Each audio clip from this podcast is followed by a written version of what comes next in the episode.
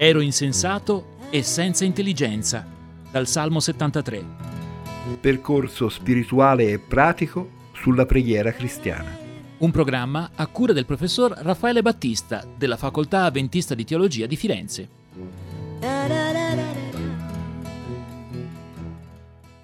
Abbiamo in precedenza, cari ascoltatori e cari ascoltatrici, parlato della preghiera come un'esperienza che può essere organizzata. Quindi abbiamo detto che la nostra fede può anche e deve anche in una certa misura diventare religione, cioè qualche cosa che può essere trasmissibile attraverso una forma.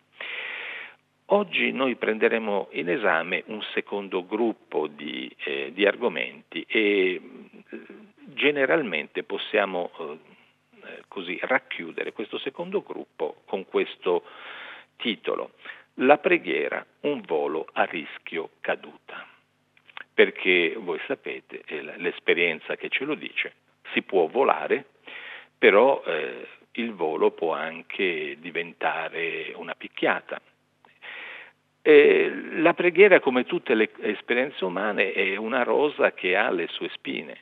E ci sono anche dei rischi e pericoli nella preghiera. E il primo rischio che noi vogliamo analizzare oggi, vogliamo prendere in considerazione, è l'illusione, cioè la creazione di immagini reali o mentali. Allora, eh, mi riferisco per esempio a volte nell'abitudine che, che ci può essere anche nel momento in cui noi preghiamo eh, Dio, del eh, cercare e del volere delle risposte immediate. Eh, noi abbiamo detto che la preghiera è un, è un dialogo con Dio, quindi uno, se, se è un dialogo e non un monologo, uno vorrebbe anche avere una risposta, soprattutto quando ha dei problemi concreti, urgenti. Allora, per far sì che questo possa succedere, e andremo a vedere anche come può succedere, vorrei leggere un testo che si trova in Proverbi ventotto nove. Se uno volge altrove gli orecchi per non udire la legge, la sua stessa preghiera è un abominio. Allora, qui vediamo che eh, una preghiera eh, fatta senza eh, con una consapevole Eh, volontà di non guardare a, alla legge di Dio, cioè a, a ciò che noi in coscienza sentiamo essere la volontà di Dio, rischia addirittura non di essere una, un volo in picchiata, ma qualcosa di ancora peggio, un abominio, cioè ciò che la Bibbia eh, con la parola abominio eh, racchiude ciò che è orribile in rapporto a Dio, no? Quindi una preghiera, un volo a rischio di caduta, voi comprendete che non è solo una, una metafora di una possibilità remota, ma è un rischio reale. Allora, alla base della nostra preghiera non, non, non, non ci deve essere la perfezione, perché voi ricordate l'esempio del, del pubblicano che si batteva il petto e non voleva entrare nel Tempio perché si considerava indegno, e Gesù lo qualifica come un giusto. Ma c'è il tentativo di portare Dio su un terreno che è assolutamente nostro, cioè una preghiera in cui noi consideriamo Dio potente, eh, ci rivolgiamo a una persona di cui non discutiamo la forza e la capacità operativa, però il suo modo di vedere la vita, il suo modo di proporre un piano operativo per noi non ci interessa. Allora, eh, alla base è necessario assolutamente avere il desiderio di camminare nelle, nelle sue vie. Diversamente noi nella nostra preghiera costruiremo tutta una serie di immagini eh, false nelle quali anche la voce che potremmo sentire nella nostra coscienza potrebbe essere la voce dell'avversario. Questo dobbiamo dircelo. Infatti c'è un altro testo che, che ci avverte, ed è quello di Geremia diciassette nove, che ci avverte di un, di un dato di fatto di cui noi dobbiamo tener conto. Il cuore è ingannevole più di ogni altra cosa e insanabilmente maligno. Chi potrà conoscerlo? Allora, eh, io parto da questo fatto. il cuore dell'uomo e il mio cuore è insanabilmente malvagio. Però attenzione, eh, questo non deve portarci alla paralisi, allo scetticismo e al dubbio, cioè la consapevolezza di essere così non elimina la possibilità che Dio ci parli davvero, però ognuno di noi deve capire come Dio ci parla e riconoscere la sua voce da quella delle, delle contraffazioni dell'avversario o del nostro io. Qualcuno eh, per esempio ha l'abitudine, io ho visto, di eh, cercare la voce di Dio, la risposta di Dio attraverso una apertura casuale della Bibbia. Forse ne avete avuto così testimonianza o forse lo avete fatto anche voi. Una persona prega, noi preghiamo e immediatamente vorremmo che Dio rispondesse e per farlo apriamo la Bibbia e cerchiamo in un versetto biblico la risposta a quello che noi abbiamo chiesto al Signore. Allora vi dico, questo metodo io non lo consiglio, però vi devo anche dire la sincera verità, che questo metodo io l'ho sempre usato, fin dall'inizio della mia esperienza, e vi devo dire che ha sempre funzionato. Il Signore mi ha sempre parlato attraverso una frase biblica che io in tutta sincerità, dopo averlo pregato, ho ricercato. Naturalmente però, lasciando a Dio, io questo è quello che ho sperimentato, lasciando a Dio la sua, l'iniziativa di parlarmi anche in altri modi, questo è fondamentale. Questo metodo che io non posso razionalmente consigliarvi, ma che ho, vi devo testimoniare essere stato anche un metodo che io ho utilizzato, è stato un dono che io non ho cercato. Agli inizi della mia esperienza, avevo diciassette diciotto anni, una persona che faceva teologia, eh, era uno studente di teologia qui a Villa Aurora, mi disse la sua esperienza con questo tipo di metodo.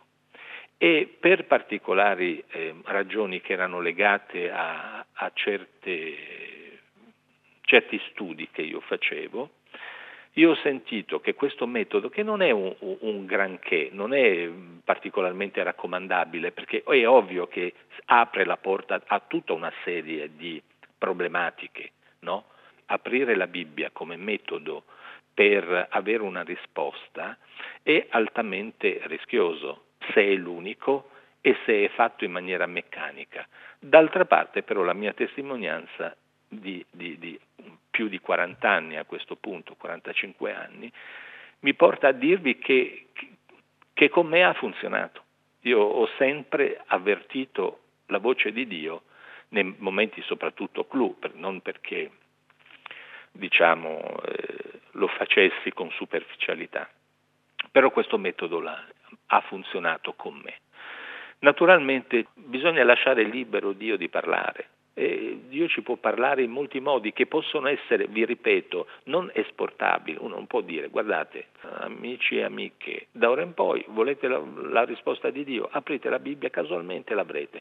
Ognuno deve trovare il suo cammino e naturalmente eh, deve trovarla in maniera a trecentosessanta gradi, perché Dio parla in molti modi, anche attraverso un amico, un, un fratello, attraverso un estraneo, no? Però parla.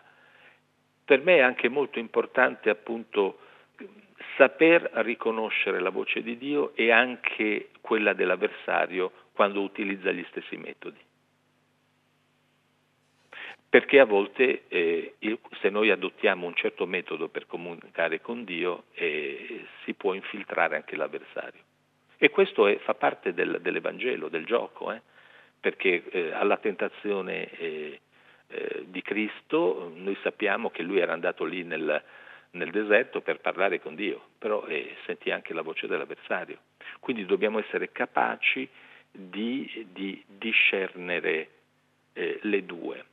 Raffaele Battista, una domanda che vorrei porti a conclusione di questa nostra trasmissione importante, che insomma hai preso in considerazione il tema della risposta di Dio, di come riconoscerla nella nostra esistenza, nei piccoli e grandi problemi, ma tu hai avuto un problema importante eh, per quel che riguarda la salute, insomma una malattia seria, E sì, certamente sì. Hai avuto occasione di pregare anche perché potessi confrontarti con queste difficoltà nella maniera giusta, che il Signore potesse liberarti anche e darti la salute. Ecco, eh, come hai vissuto in rapporto Ma proprio alla tua vicenda personale, visto che tu hai fatto riferimento spesso, no, a tue vicende personali, sì, più piccole, però questa credo che forse sia anche mm-hmm. più significativa.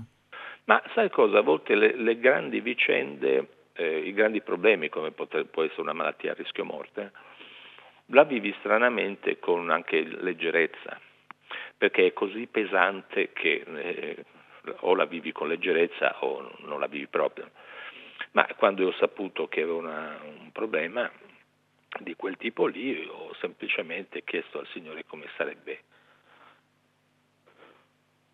come sarebbe andata, ecco questo qui, e mi ha detto come sarebbe andata. Dopodiché, però diciamo, vi, vi devo confessare che la, non è stata, il momento più brutto non è stato quello della, della paura della morte, ma quando tu ti senti a rischio vita, almeno a me è successa un'altra cosa. Eh, avete presente la paura, quella paura che ti fa venire in bocca un sapore di rame? E non so, l'ho provato solo una volta in quella occasione lì. È una paura così terribile che eh, ti viene la bocca, in bocca il sapore di rame, ma non è la paura della morte, è la paura della morte seconda, cioè che io non fossi pronto. È quella paura terribile che è durata pochi secondi, poi quando è arrivata la certezza del perdono dei miei peccati, allora è andata via. E questa è la risposta, in questo caso molto importante, no? La certezza del perdono. La salvezza, sì.